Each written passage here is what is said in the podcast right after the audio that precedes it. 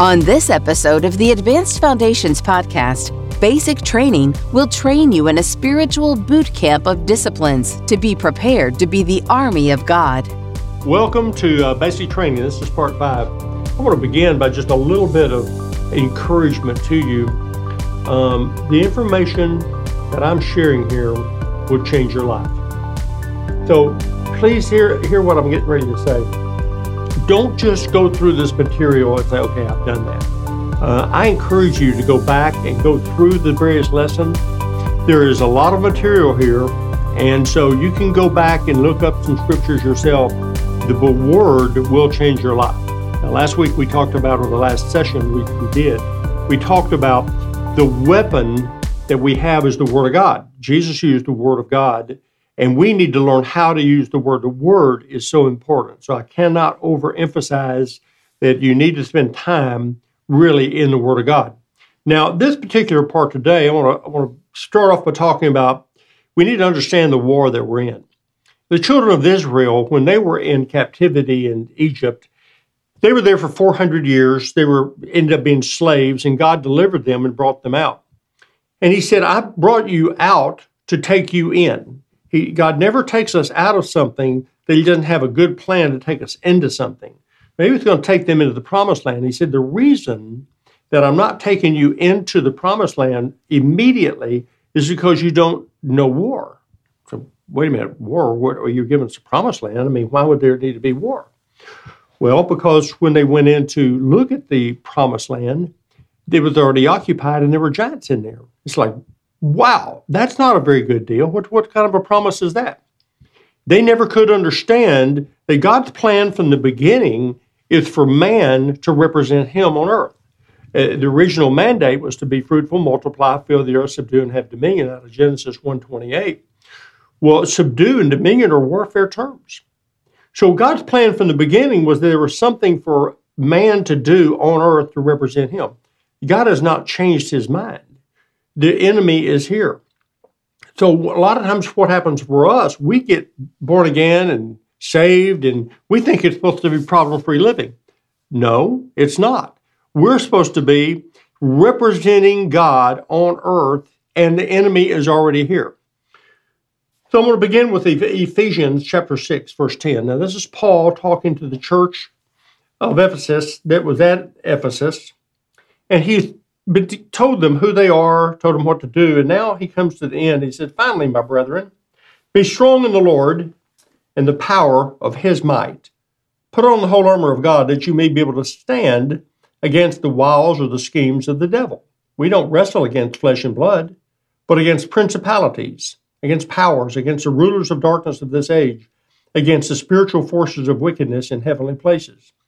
Years ago, uh, James Robison had an influence in our life. He would he said, you know, most of the churches just said, we just don't wrestle, don't wrestle at all, but we but we have to, and it's a very uh, wrestling is a very intense hand to hand combat. Verse 13 says, Take up the whole armor of God, that you may be able to withstand in the evil day, and having done all, to stand. Stand, therefore, I think he wants us to stand and to resist the enemy having girded your waist with truth, having put on the breastplate of righteousness, having shod your feet with the preparation of the gospel of peace, and above all, take the shield of faith, which will be able to quench all the fiery darts of the wicked one.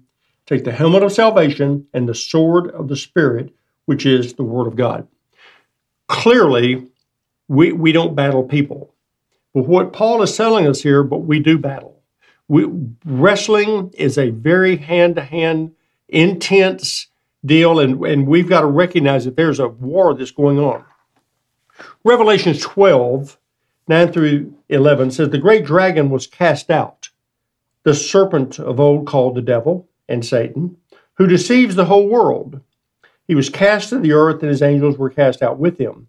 Then I heard a loud voice in heaven saying, Now salvation and strength and the kingdom of our God and the power of his Christ have come, for the accuser of our brethren who accused them before our God day and night was cast down.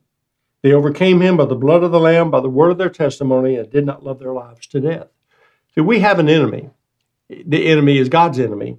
And it, the names here Satan, serpent, uh, deceiver. He's a liar. John 8:44 refers to him as a murderer and the father of lies. So, my question now is if we think about this for just a moment. Do you realize that just because you have thoughts, those thoughts are not necessarily from you? Do you realize that the enemy could be giving you thoughts? Let me ask you a question. When Jesus is in the wilderness, we have the Father speaking from heaven. We have the Holy Spirit on Jesus. The, the Holy Spirit leads Jesus into the wilderness to be tempted by the devil. Did the devil, was he in flesh and blood? Was he there in person in some kind of a, a little horn suit with a tail? Doesn't say that we, we have no record of Satan actually putting on flesh and dwelling among us. We see him in the garden talking to Eve. The serpent was there. But we don't know that Jesus that Jesus was certainly in the flesh, but we don't know that the enemy was what was he? More than likely, thoughts. Do you realize those thoughts? A lot of times the enemy gives you thoughts. He is after your mind. Romans 8 6, which is a real, just real simple little verse here. It says to be carnally minded or be fleshly minded is death, but to be spiritually minded is life and peace. Now, I can assure you the enemy knows that verse. He knows that verse because he knows that if he can get you thinking negatively, if he can get you to thinking on, on circumstances, if he can get you thinking on bad things, it's going to produce death. And that's what he's after. He comes to steal, kill, and destroy. John 10 10. The thief comes to steal, kill, and destroy. But Jesus said, I've come that you might have life and might have it more abundant. So the battle is in the mind. But we have a war that's going on here. We've got to understand the nature of this of our enemy, who's a liar. He's the accuser of the brethren. He's constantly accusing us. He's constantly trying to get us to believe a lie. Because if we if he can get us to walking not in truth and get our mind set on something other than the Lord, it's going to produce death. So he wants to kill us. That's the bottom line. If we if we don't keep our mind set upon him if we don't keep our mind set on things above, on the spiritual things, which he says brings life and peace, what will happen is it, it's going to bring death and destruction, setting our mind on the problems and the circumstances of life. We got to realize that the Word of God is the anchor. We've got to know the Word and we've got to be able to dwell upon the Word and let that Word become flesh in us. Because if the Word doesn't become, then what happens is something else does that something else is always going to pull us back down to negative things. So the battle that's going on, the nature of this battle is in the mind. It is over your mind. The enemy is trying to get you to think on fleshly negative things. Okay? Now I want to want to move it to another level here. When Jesus was in the wilderness, he was tempted by the devil, and what he said to him said, "If you are the Son of God, why don't you do something? Um, that, that is a very subtle thing, but it's so important. When we fell in the garden, when man fell in the garden, what happened was that we became orphans and we became performance oriented. So what that means is, is that we're, we're raised up in a land where really everything we have is our worth is based upon our performance. Let me say it this way. Good parents, bad parents, you know, we're basically uh, rewarded for when we do good and we're punished when we do bad. So it's ingrained in us, and then you go to school. So if you do good, you get rewarded, and and and everybody tells you how great you are. If you do bad, everybody how bad you are. We're constantly ingrained in us a performance orientation that basically, and then we take it into sports, we take it in everything we do. So if I do good, I feel better about myself. If I don't do good, I feel bad about myself. And so this this plays into this whole thing. So the enemy is always trying to get us to get our worth, our identity from our performance. So what happens is the enemy knows that, so then he comes along and tries to get us to not perform and, and attack us, make us feel bad. The truth of the matter is, is that listen, what happened with Jesus he went to the cross and died for us.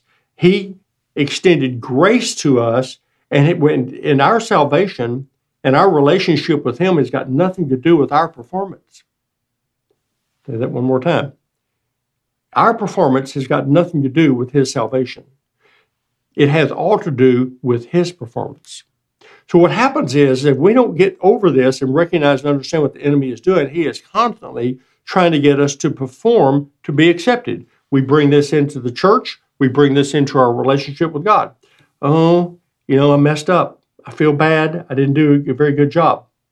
Then I feel like that I've I've done something to disappoint God. Um, but again, God may not like everything I do, but He loves me. So what happens is, is that if I base my relationship on my performance, I'm going to be the enemy's going to wear me out. He's going to he's going to have me all over the place, and I'm never going to enjoy what Jesus has done because he has paid the price so I can have a relationship with him. So this battle that's going on, I'm telling you, is a battle in your mind to try to get you to think negative thoughts, to try to get you to to get your focus down instead of up and worry about what you do or what you don't do. And it's really not based upon this. Uh, Hebrews 4:16 says, "Let us therefore come boldly to the throne of grace that we may obtain mercy and find grace to help in time of need." Now, how can we come boldly to the throne of grace? It's got nothing to do with based on our performance.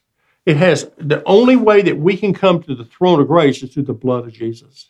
It's not based upon our performance, it's based upon what he has done.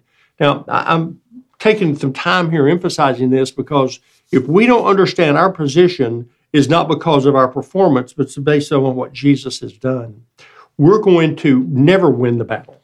We've got to get to a place where we recognize, wow, it is by grace. It is totally God's gift of grace to me that He has made me accepted in the beloved, that He has forgiven me completely, and that my relationship with Him is not based upon my performance.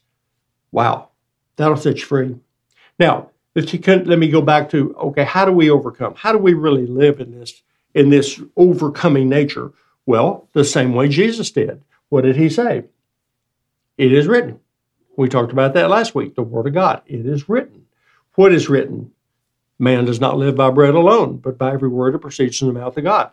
So it, keep going back. I keep going around and around because we've got to make sure we are grounded in the reality is our victory is in Christ, and the way we connect to that victory is through His Word. It is our weapon. So it's the sword of the Spirit. So we've got to understand how do you overcome?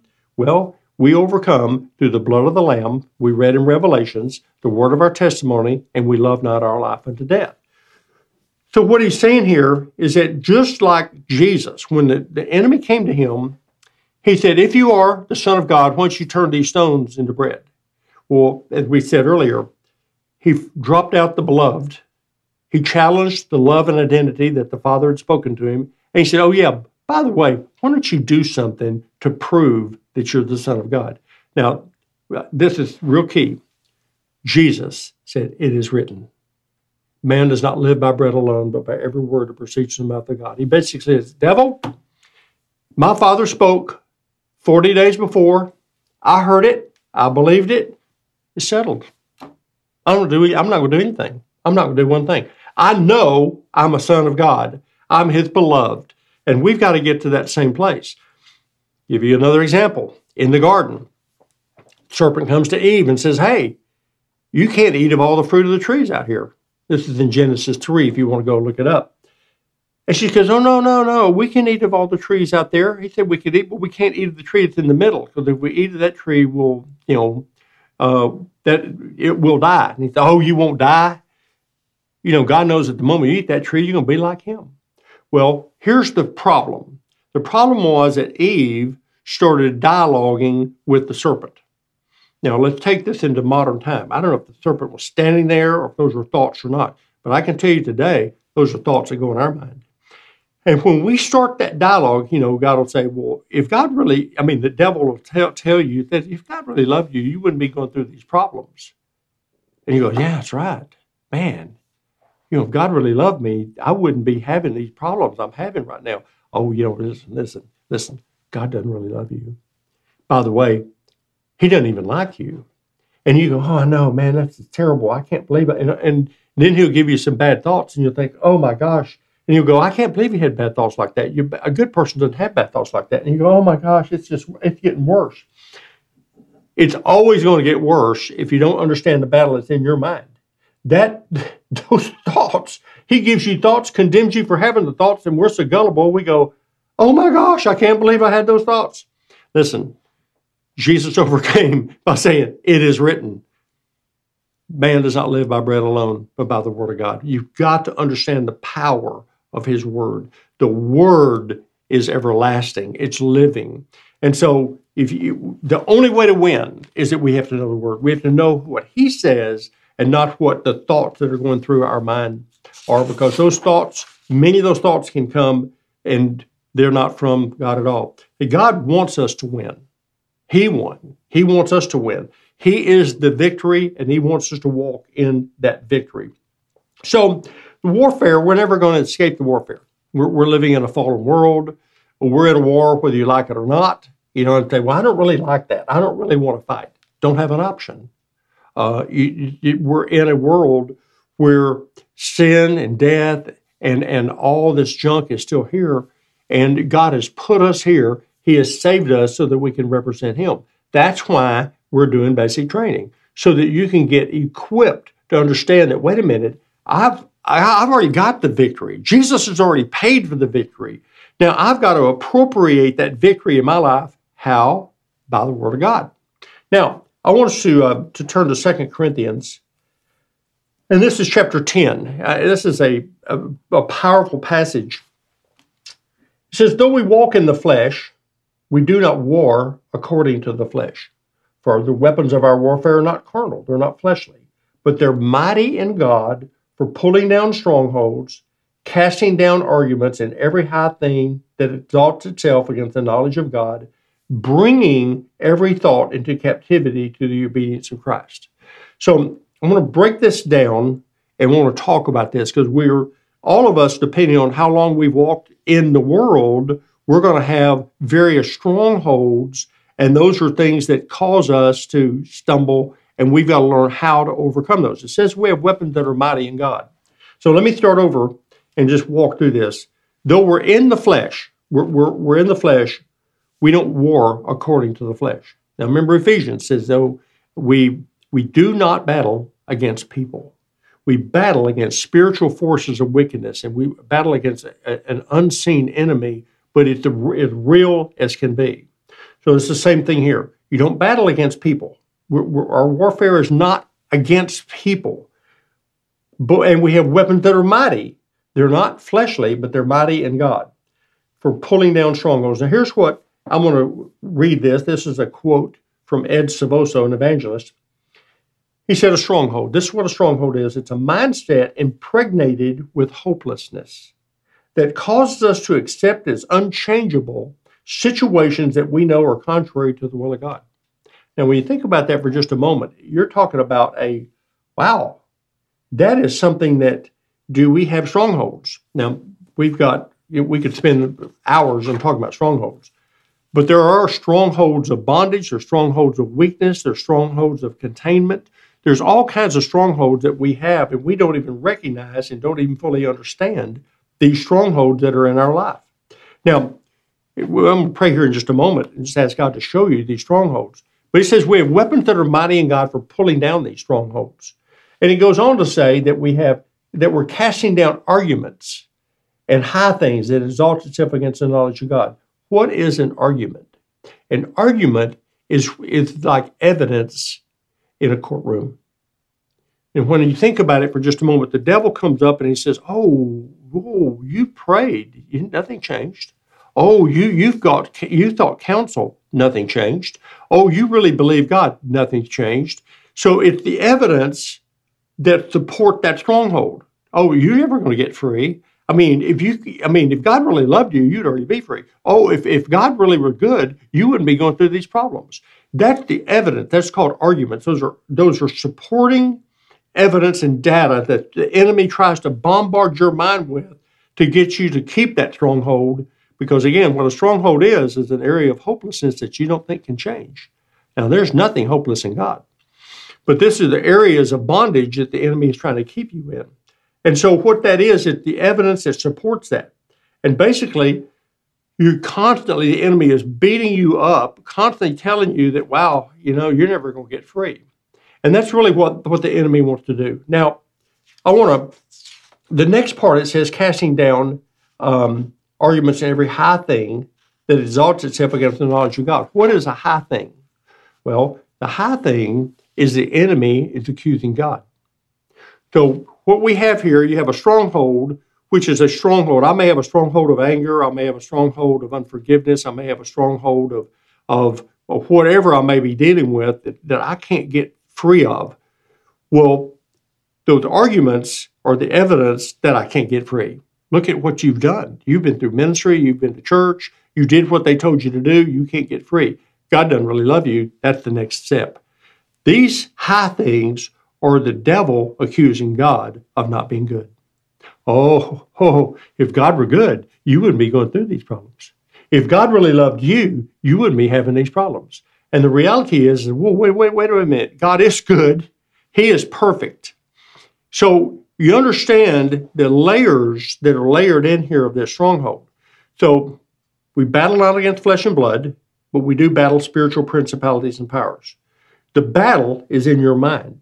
And the mind, what's going on is that the enemy is bombarding you with thoughts. And if you, again, if you don't know that those thoughts are not necessarily coming from you, but from the enemy, you're going to be completely defeated. You got to realize that the enemy is trying to get your mindset on the negative things. He is keeping you boxed in. And that's what a stronghold does it boxes you in, it keeps you in defeat. And so we're going to pray here in just a moment, but any area that you don't believe can change, that's a stronghold. If you if you if you say to yourself, "Well, I don't think that can change. I can't change. Um, my life can't change. My finances can't change. My relationship, my marriage can't change," that's a stronghold. That's a lie from the pit of hell. It's supported by the evidence that look at what's going on. Nothing's going on good. So he says, "Yeah, you know, gosh, what do I do with that?" And then you've got to recognize the accusations against God because the devil hates God. He hates you. But he's always accusing God of not being good. And see, God is good. God is love.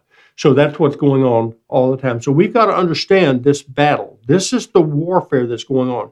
Now, what and how do we overcome?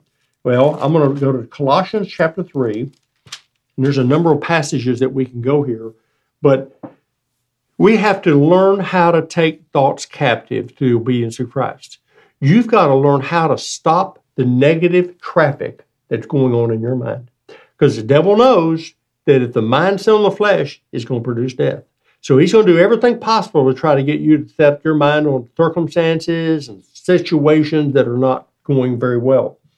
Colossians chapter 3, verse 1. If then you were raised with Christ, seek those things which are above, where Christ is sitting, the right hand of God. Powerful passage here. He said, Look, if you're in Christ, if, if you've been raised up in Christ, if you've been born again, seek those things which are above, where Christ is sitting at the right hand of God. Why? Because when you understand what Jesus is doing at the right hand of God, he is the absolute total victor. He has already defeated the enemy. He is at the right hand, the, the, the hand at the right hand of God the place of authority, he is he, that's where he is. So he's saying, look, if you've been born again, if you're in Christ, then you've got to you've got to set your mind on things up there. You've got to start looking up there. You've got to begin to realize, wait a minute, wait a minute, Jesus, Jesus has already won this deal. He's already paid. He's not up there wringing his hands and hoping that he makes it. No, no, he is seated. He is waiting until his enemies are made his footstool. Verse 2 says, Set your mind on things above, not on things on the earth. So you are responsible for your mind. You're responsible for what's going in your mind and, and, and the thoughts that are going on. So when it Second Corinthians says, bringing every thought into captivity to the obedience of Christ, you've got to, we've got to develop the skills through the Word of God that when you hear those negative thoughts, you've got to stop them when the, the thought said, God doesn't love you, you got to go, wait a minute. That's a lie from the pit of hell. God loves me. I don't care what's going on in your life. I don't care who rejected you. I don't care who said something to you. The fact of the matter is, the devil is constantly trying to get you to believe a lie. When he says, "Well, you you're really not all that good," you know, you, you God doesn't really love you. You didn't do what you should be doing. You got to stop that traffic right there and go, "Wait a minute, I am His beloved, and He is well pleased with me. He's not well pleased with everything I do, but He's well pleased with me because the devil is after trying to destroy you, and that's how he uses that mind for. So what this says is you set your mind on things above. It literally means to set your affections, set your focus upon Him because He loves you. Since you died, your life is hidden with Christ in God. So you are responsible for setting your mind on things above. You are responsible for what goes in your mind. You can't stop. Let me rephrase that. You cannot stop what goes in your mind. You cannot stop the thoughts that the enemy brings and what somebody says to you. What you're responsible for is to wait. Whoa, whoa, whoa, wait a minute. I'm not receiving that thought. I'm not going to receive that accusation. I'm not going to receive that negative stuff. I'm going to say no. And it is written, God loves me. And that's what you have to get to. So, what I want to do, I want to pray. And I want to pray for us because we are loaded with strongholds. I'm just telling you, we've got all kinds of areas, and God wants to break those things. He wants to destroy those strongholds. He says we have weapons that are mighty in God for pulling down strongholds, for shattering those strongholds. We have weapons. What is it? The Word of God. We have other weapons, prayer and praise and worship. But the truth is that we have the Word of God to shatter those strongholds so that we don't have to be in bondage to anybody.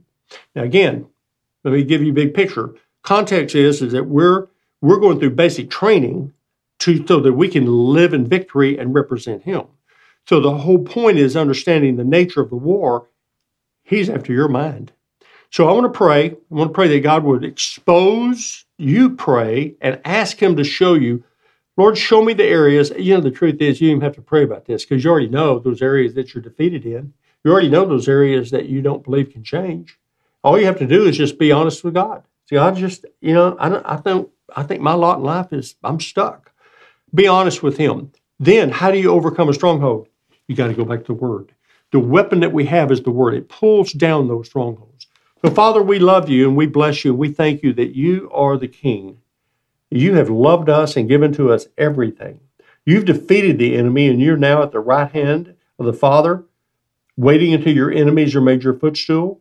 And we thank you, Lord, that you have given us weapons that are mighty in God for pulling down strongholds. So I'm asking, Lord, to not only reveal the strongholds, but help us to know what the word says so we can destroy those and that we can live in freedom. I pray, Lord, you'd help us to understand the battle that's in the mind, how the enemy is constantly trying to lie to us because he is a liar and the father of lies. And he wants to accuse us and cause us all kinds of problems. Help us, Lord, to see the truth, to walk in the truth, and to know you so that we can represent you on earth. In Jesus' name, amen. We hope you enjoyed this timely message. Pastor Terry and Susan Moore had a life changing encounter with the Lord in August of 1982. They opened their home to a Bible study, which turned into a church now located in Carrollton, Texas. They have never been the same and hope that you encounter Christ in a real way. For more, connect to jterrymoore.org.